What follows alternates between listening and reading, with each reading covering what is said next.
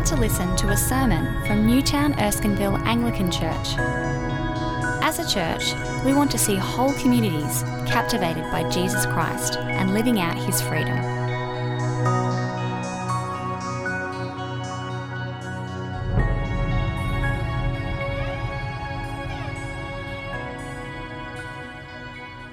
Tonight's reading is from Genesis chapter 1. And we're starting at verse 20, going through to chapter 2, and ending at verse 3. It's on page 1, so easy to find.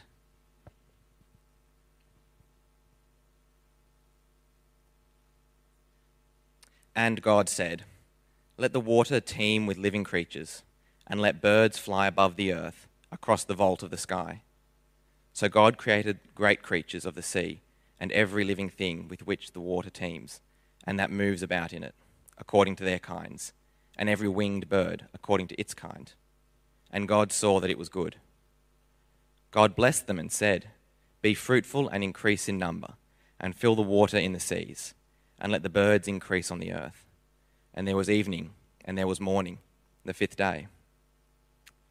And God said, let the land produce living creatures according to their kinds the livestock, the creatures that move along the ground, and the wild animals, each according to its kind. And it was so. God made the wild animals according to their kinds, the livestock according to their kinds, and all the creatures that move along the ground according to their kinds. And God saw that it was good. Then God said, Let us make mankind in our image in our likeness, so that they may rule over the fish in the sea, and the birds in the sky, over the livestock and all the wild animals, and over all the creatures that move along the ground. So God created mankind in his own image. In the image of God, he created them. Male and female, he created them.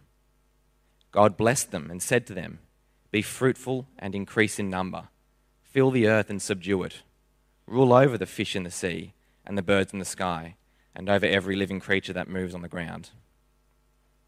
Then God said, I give you every seed bearing plant on the face of the whole earth, and every tree that has fruit with seed in it. They will be yours for food. And to all the beasts of the earth, and all the birds in the sky, and all the creatures that move along the ground, everything that has a breath of life in it, I give every green plant for food. And it was so. God saw all that he had made, and it was very good and there was evening, and there was morning, the sixth day. Thus the heavens and the earth were completed in all their vast array. By the seventh day, God had finished the work he had been doing. So on the seventh day, he rested from all his work. Then God blessed the seventh day and made it holy, because on it he rested from all the work of creating that he had done. This is the word of the Lord.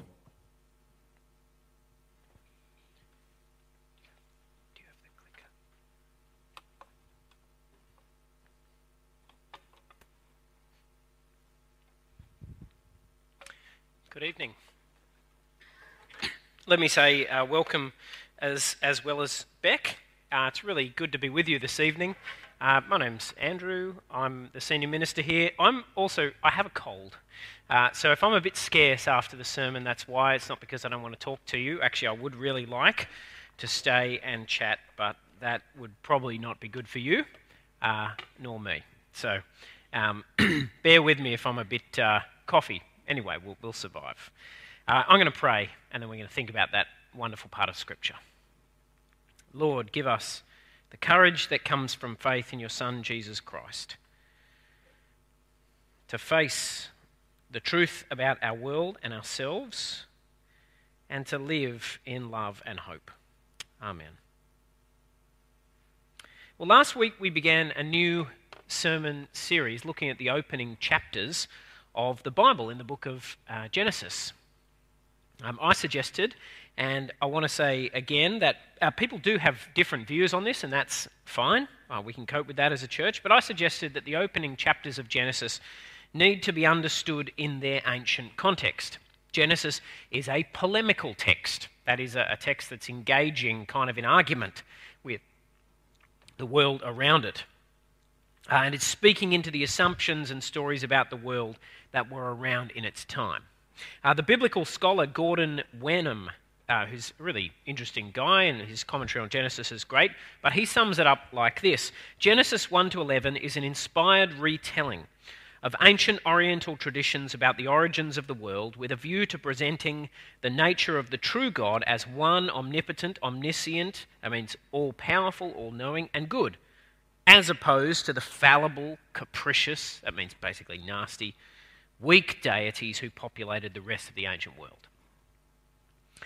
What does that mean? Well, it means that Genesis, the purpose of Genesis, is not really to tell us the scientific story of our origins. Modern science actually can do that uh, in all sorts of ways. Uh, and it can tell us much about the how it, what we could call the how it happened story of our world. There is, of course, room for people to disagree about how much science can tell us about that, uh, but I think a fair bit in all sorts of ways. Um, but science cannot satisfactorily answer though sometimes it does try and the results are not very pretty, it can't really answer the deeper questions we have about life. Questions like why are we here at all? Why do things matter? And how should we treat each other? Those questions science is actually pretty bad at. But those are the questions that Genesis does give us answers to by telling us that brought into being as the free, generous gift of the God who is the maker of heaven and earth. That's kind of what last week was about, as a bit of a catch up.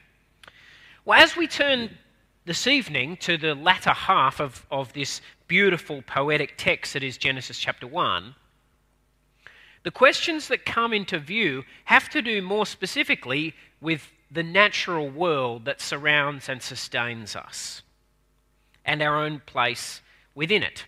In the first three days of the account, um, we looked at days one to four last week, but in the first three days, God creates what we could call spaces light and darkness on day one, sky and water day two, land and sea day three.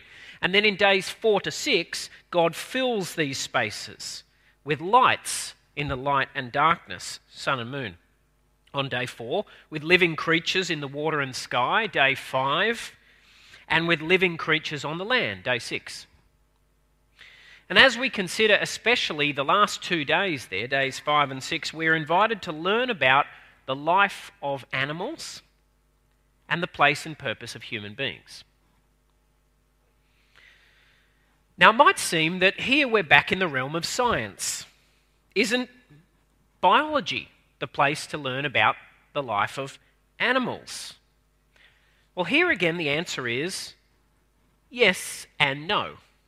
If you want to know how a cow's digestive system works, which is actually super interesting because they have all the different stomachs and so on, uh, or if you want to know about the difference between marsupials and monotremes, platypuses are monotremes? Yeah, yeah. Uh, biology is going to help you a lot more than Genesis with that. But what if that's not the question you want to answer? Or the kind of question? What if your question is about whether animals matter? or how we should treat animals, well, then things get less clear. They get less clear because those kinds of questions are, again, questions that science is not really very good at answering. It can try, it can point out that animals like octopi and dolphins clearly have a high degree of intelligence. But what it cannot do is evaluate that fact. It can't tell you whether that matters It can't tell you whether intelligence is important or what it means. Right? To be able to say that the intelligence of these animals makes them worthy of special respect, it requires you to know something that science doesn't, which is that intelligence is worthy of respect.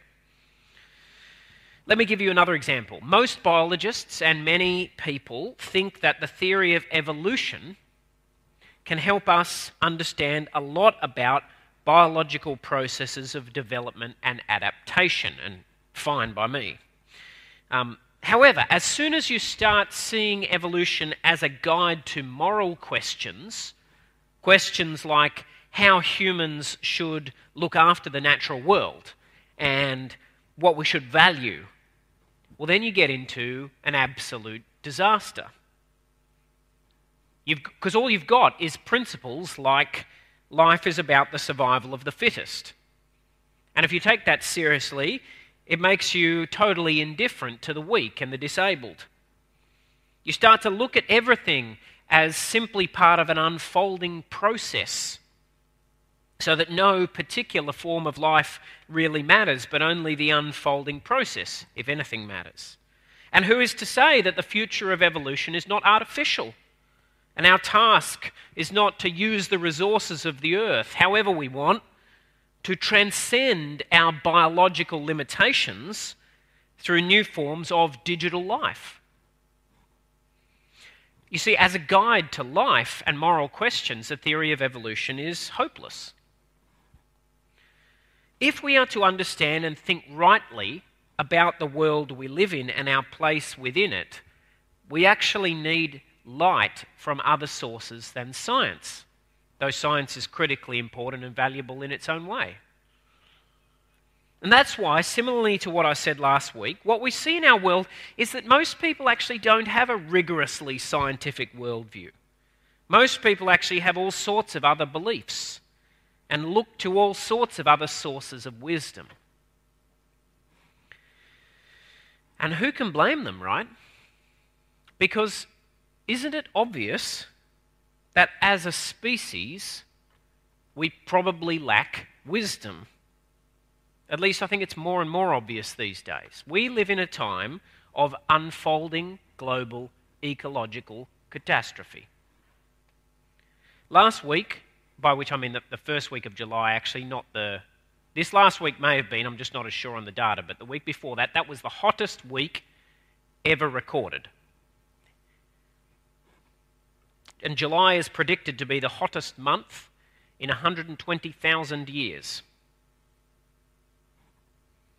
It is a time of massive decline in animal populations. Um, on average, bird, mammal, and amphibian populations have dropped by 69% since 1970. Right? That's, I was born in 1982. It seems like a long time ago for some of you, but some of you were born even before that. Basically, in my lifetime, 69% decrease in animal populations. It is a time of mass extinction. The vast bulk of the earth and sea has been hugely altered by human actions. We live in what is widely called now the Anthropocene. That name is a way of marking the first time ever in the history of the earth that human actions have had a decisive impact on the planet's climate and ecosystems. Is it any wonder that people are flailing about for wisdom? Now, it may seem an unlikely claim that some of the answers we need are found in Genesis chapter 1. This text has actually been blamed sometimes for the mess we're in, unfairly, I think, but blamed because of the way it speaks of humans as rulers of creation. People have and people have used this text at times to justify all and every human exploitation of the natural world. But that, I want to say to you this evening, that's a bad misreading. That is not the vision of human dominion that Genesis sets before us. So come with me and let's look at what it says about first, the outlines on your sheet. First, creation's goodness. Second, the life of animals. And third, the place given to human beings. Okay, I want to draw your attention in the first place to what the text says about the goodness of what God creates. As we noticed last week, this is one of the drumbeats of the text, and God saw that it was good. We see it again in our passage in verse 21, verse 25. You'll see it in the text if you have a look. Even things that in the ancient world were not ever really called good, like the sea monsters in verse 21, whatever they are. But sea monsters in the ancient world were, were, were normally kind of creatures of chaos and darkness. You know, that is giant squids and stuff, that's like the unknown, the freaky, nothing world that you, you're just scared of. But here, no, they're actually just more of God's creatures, and so they're good. They're good. And then there's this wonderful overall judgment in verse 31. At the end, God saw everything that He had made, and indeed, it was very good. Or another way to translate that would be, and it really was very good. It makes a big difference to know this because it means that our attitude towards the world around us and towards ourselves and one another ought to begin with admiration. Admiration. That's one of the words I want you to take away from tonight. You see, to admire something is to appreciate and love something for what it is without needing it to be different or wanting to have it or to use it. I've tried for years to teach my kids to admire the things they see in shop windows and catalogues rather than simply desiring to have them. I, I, actually try and do this. I say, I know you want to have that, but why don't you try and admire it instead? Just delight in its goodness and be glad that it exists. I report that that attitude does not come easily to us. But you know, it is the attitude we need admiration. It's, I think it's what we see God doing when on the seventh day he, he looks at what he has made, or when at the end he looks at what he has made and sees that it is good and so rests. He lets it be. God rests on the seventh day because there isn't more to do. What has been made is good and can just be admired, loved for what it is.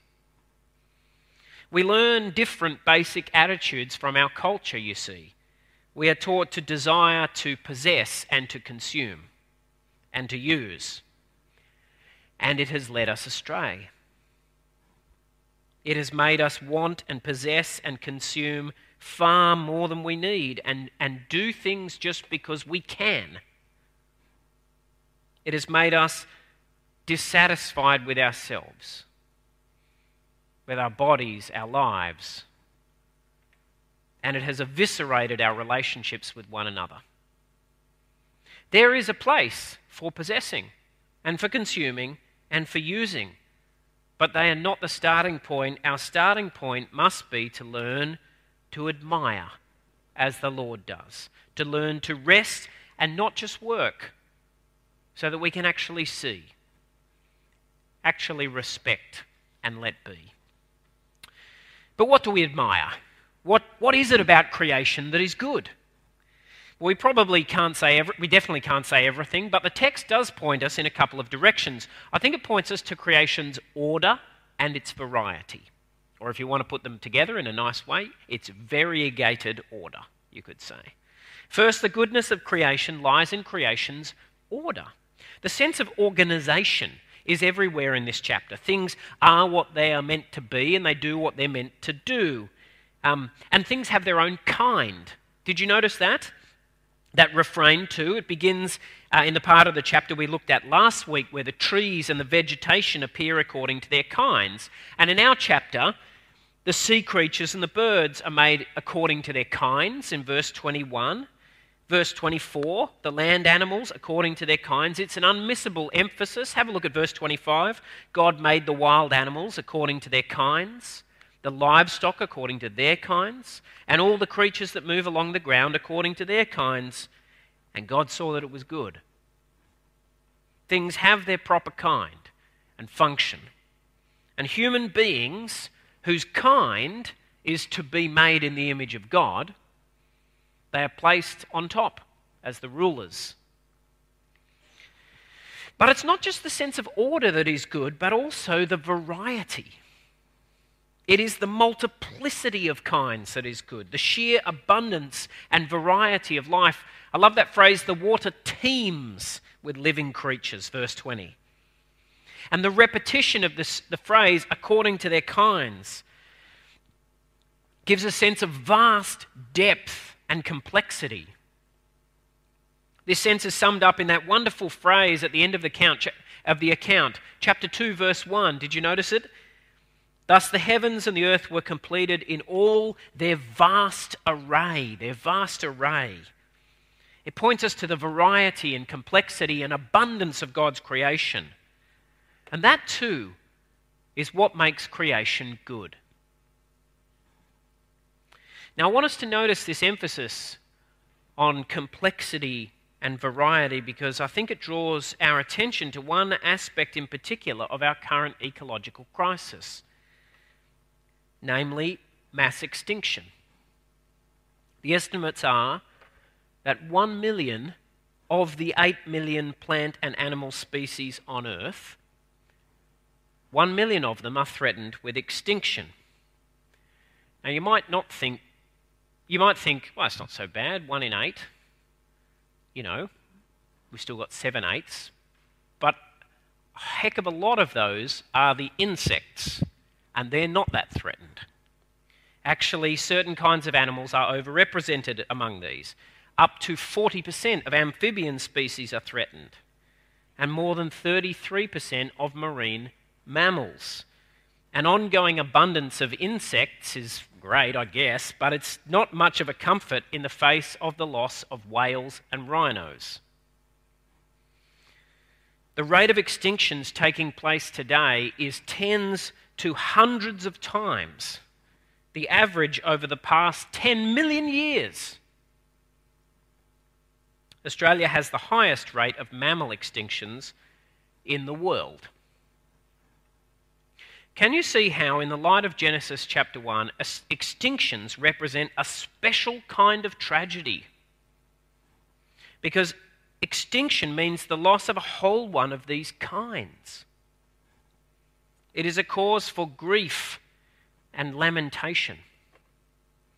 Do you know at one point in the book of Revelation, God's judgment is called the time for destroying those who destroy the earth?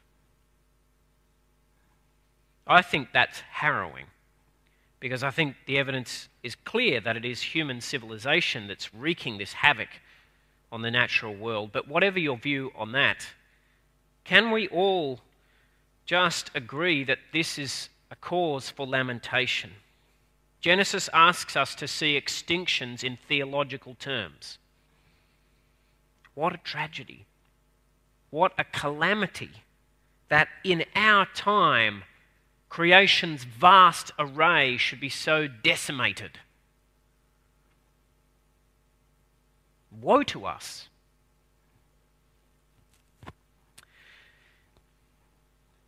Well, in the second place, let's look at what this text says about the life of animals. Notice first the term that is used for animals. In verses 20 and 24, animals are called living creatures. Uh, and the Hebrew phrase there is nefesh hayah. I mean, that's the one that translates living creature. Um, and it's significant because the same phrase is used of human beings in chapter 2, verse 7. In 2 7, we read that the Lord God formed a man from the dust of the ground and breathed into his nostrils the breath of life, and the man, be- and the man became a living being. And the last words there, living being, they translate the same Hebrew phrase, nefesh hayah. Both human beings and animals are nefesh hayah. There probably is something unique about the way um, the man receives this breath, but overall, the clear point is what we have in common humans and animals are in important ways the same kinds of creature.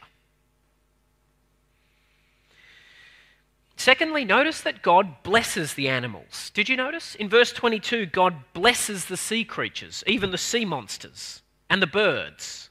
God blessed them. This is the first time the idea of blessing comes in. And it signals the specialness of animal life, I think. God gives his approval and support to the creatures. The sea creatures and the birds are they're also commissioned to fill the sky and the seas. They're given a job to do.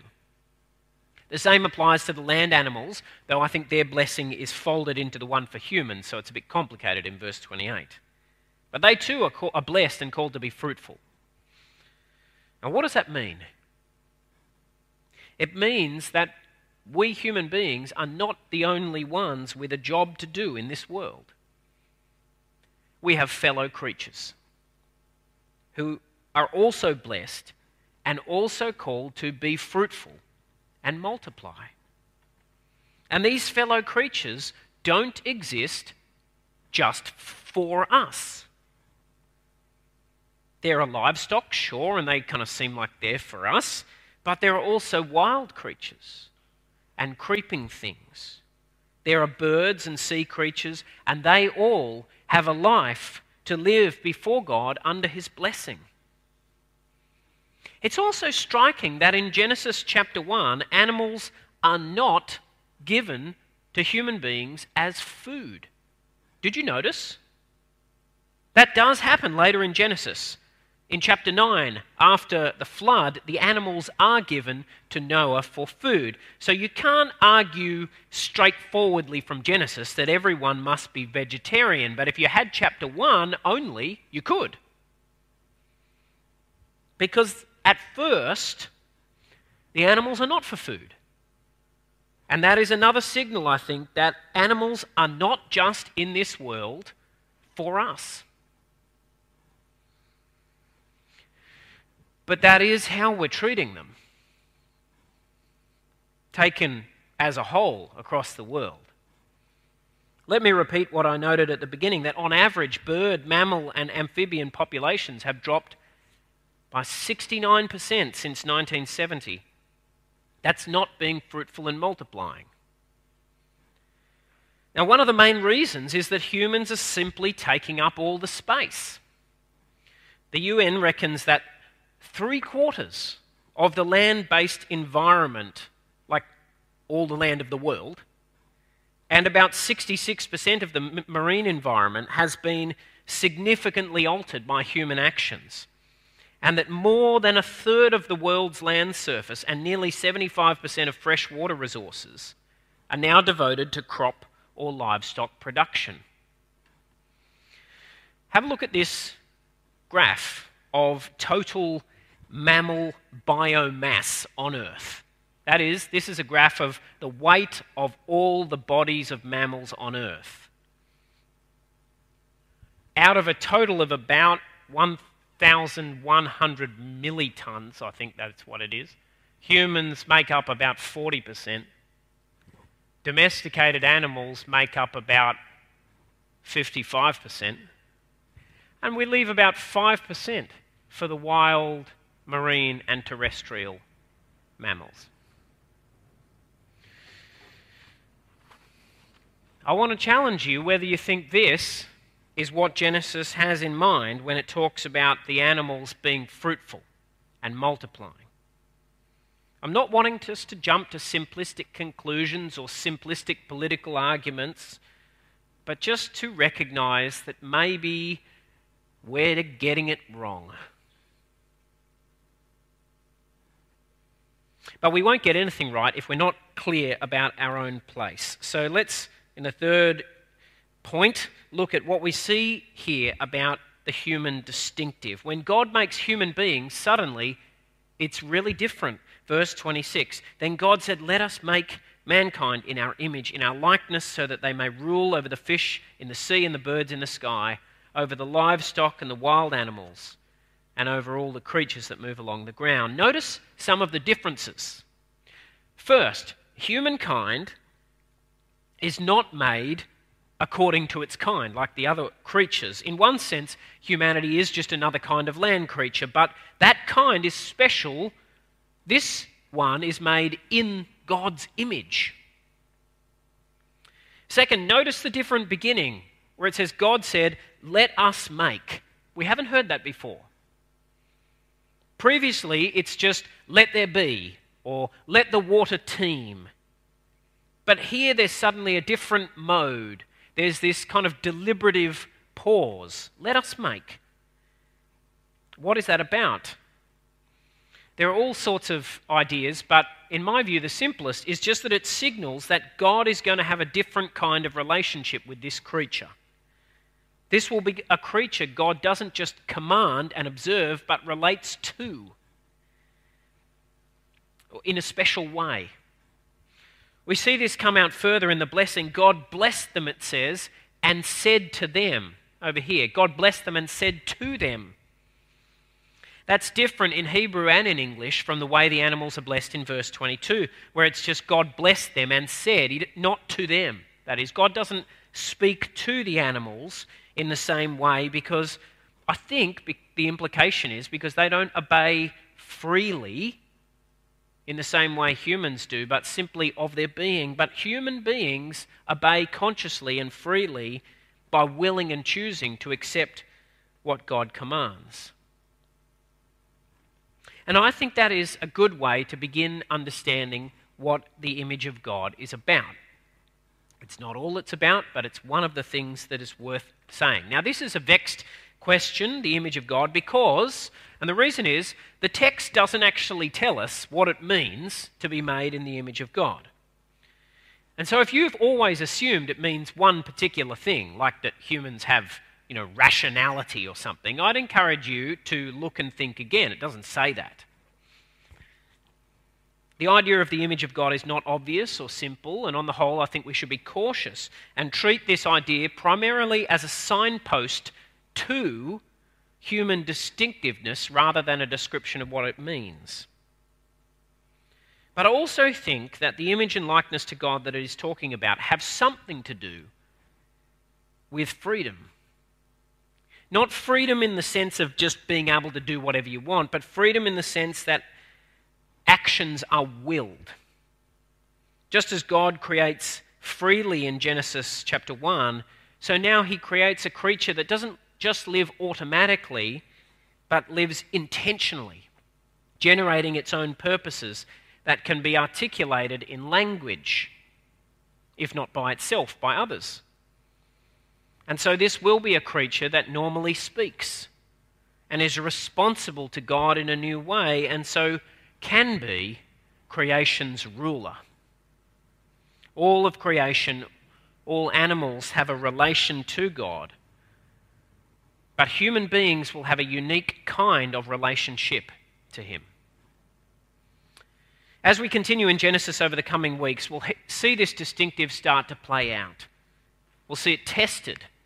We'll see the way human beings have a different relationship to God that gives them extraordinary power. For now, though, let's just notice that in Genesis 1, God's creation of humanity in his image means that humankind has a task that's different to the other animals. We are called not just to be fruitful and multiply, but to rule. To, to what, what does it say? So that they may rule over the fish in the sea and so on. Humanity is appointed, appointed as the earth's king in some other ancient creation stories, actually, the king was said to be made in the image of God. That kind of idea is used in Egyptian creation stories. The king is in the image of God, but in those, that's what distinguishes the king from all the other humans, all the other kind of pitiful nothings. In Genesis, it's not like that. All human beings are made, it says, in, the, in God's image, and so all people are creation's rulers.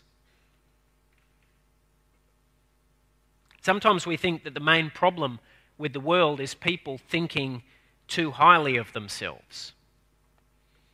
And there are, of course, there are a lot of really arrogant jerks, and that doesn't help anything. But a much bigger problem is that we do not think anywhere near highly enough of ourselves. We think we are unimportant and that what we, can, what we do doesn't make a difference. We're only little people dwarfed by the universe, insignificant big place, but we are not insignificant. We are kings. Do you hear what the Bible says here? You were made to be the rulers of the earth. That is the task that belongs to you. Not because of your abilities or achievements or standing or powers, but just because you are a human being. Do you feel the nobility and the dignity of this? And do you see how it makes all our pride fall into complete irrelevance? Because what could be better, what could be nobler, more magnificent than this place that is already yours? You will never do or achieve anything grander than what you have simply because you're a human. And it is a place that belongs to every human being.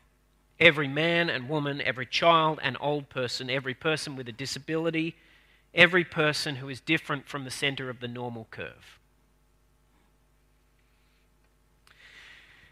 But to feel the majesty of this place and calling is to see also the horror of our failure. Because we human beings clearly have not ruled the world as we were made to. In our time, as we observe, this failure has become apparent in all sorts of new ways to which we could add so many others. We could talk about the ubiquity of plastic. To the corners of the earth, we have sent our rubbish. We could talk about the vast tracts of ocean made utterly lifeless by the three to four hundred million tons of heavy metals, solvents, toxic sludge, and fertilizers dumped, dumped annually, annually into the waters of the world. What will we do? Like, what can we do in the light of all this failure? One path that lies before us came into the open when Mark Zuckerberg launched what he called the metaverse. Did you see this video? Come on, who saw this video?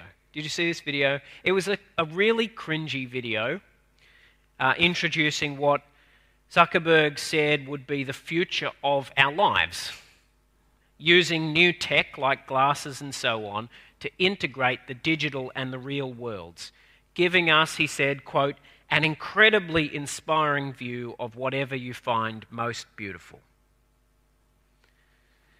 Now, if you saw the video, did you notice that what featured prominently were images of nature like this, but nature that you could actually get a message with a picture of a dog over the top? But, you know, there's a lot of nature in there.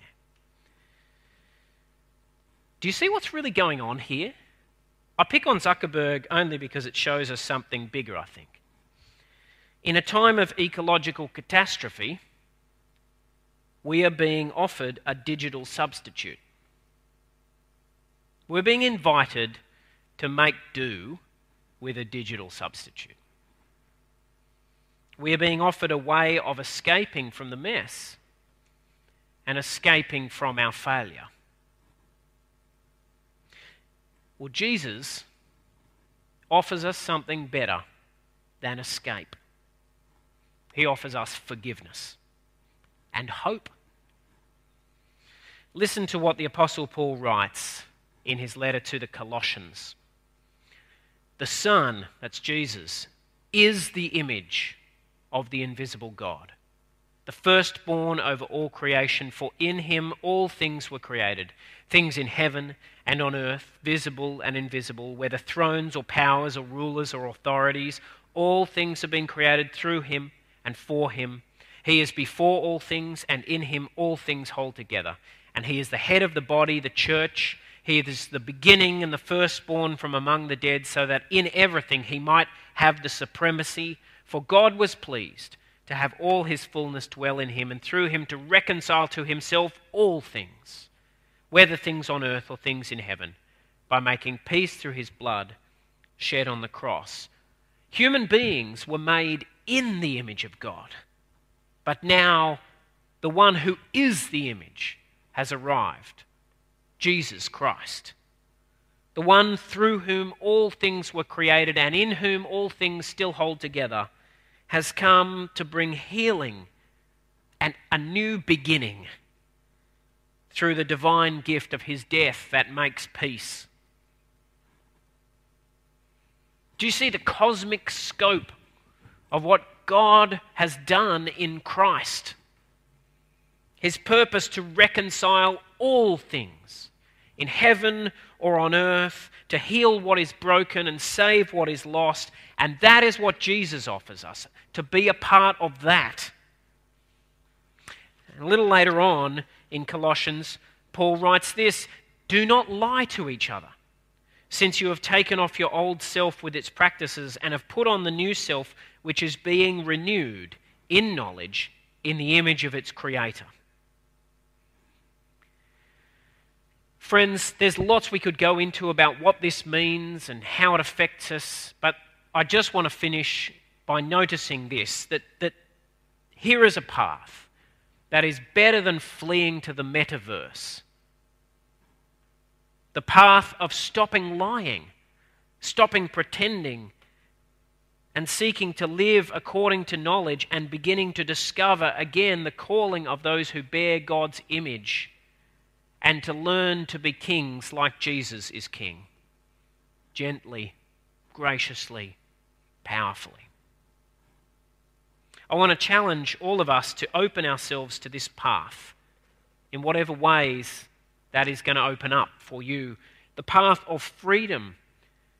Freedom to face and lament our failures in the knowledge that Christ's death brings forgiveness. And then freedom to try and live with open eyes here and now in the confidence that the one who made this world in the beginning has come to save it and will not be defeated. Amen.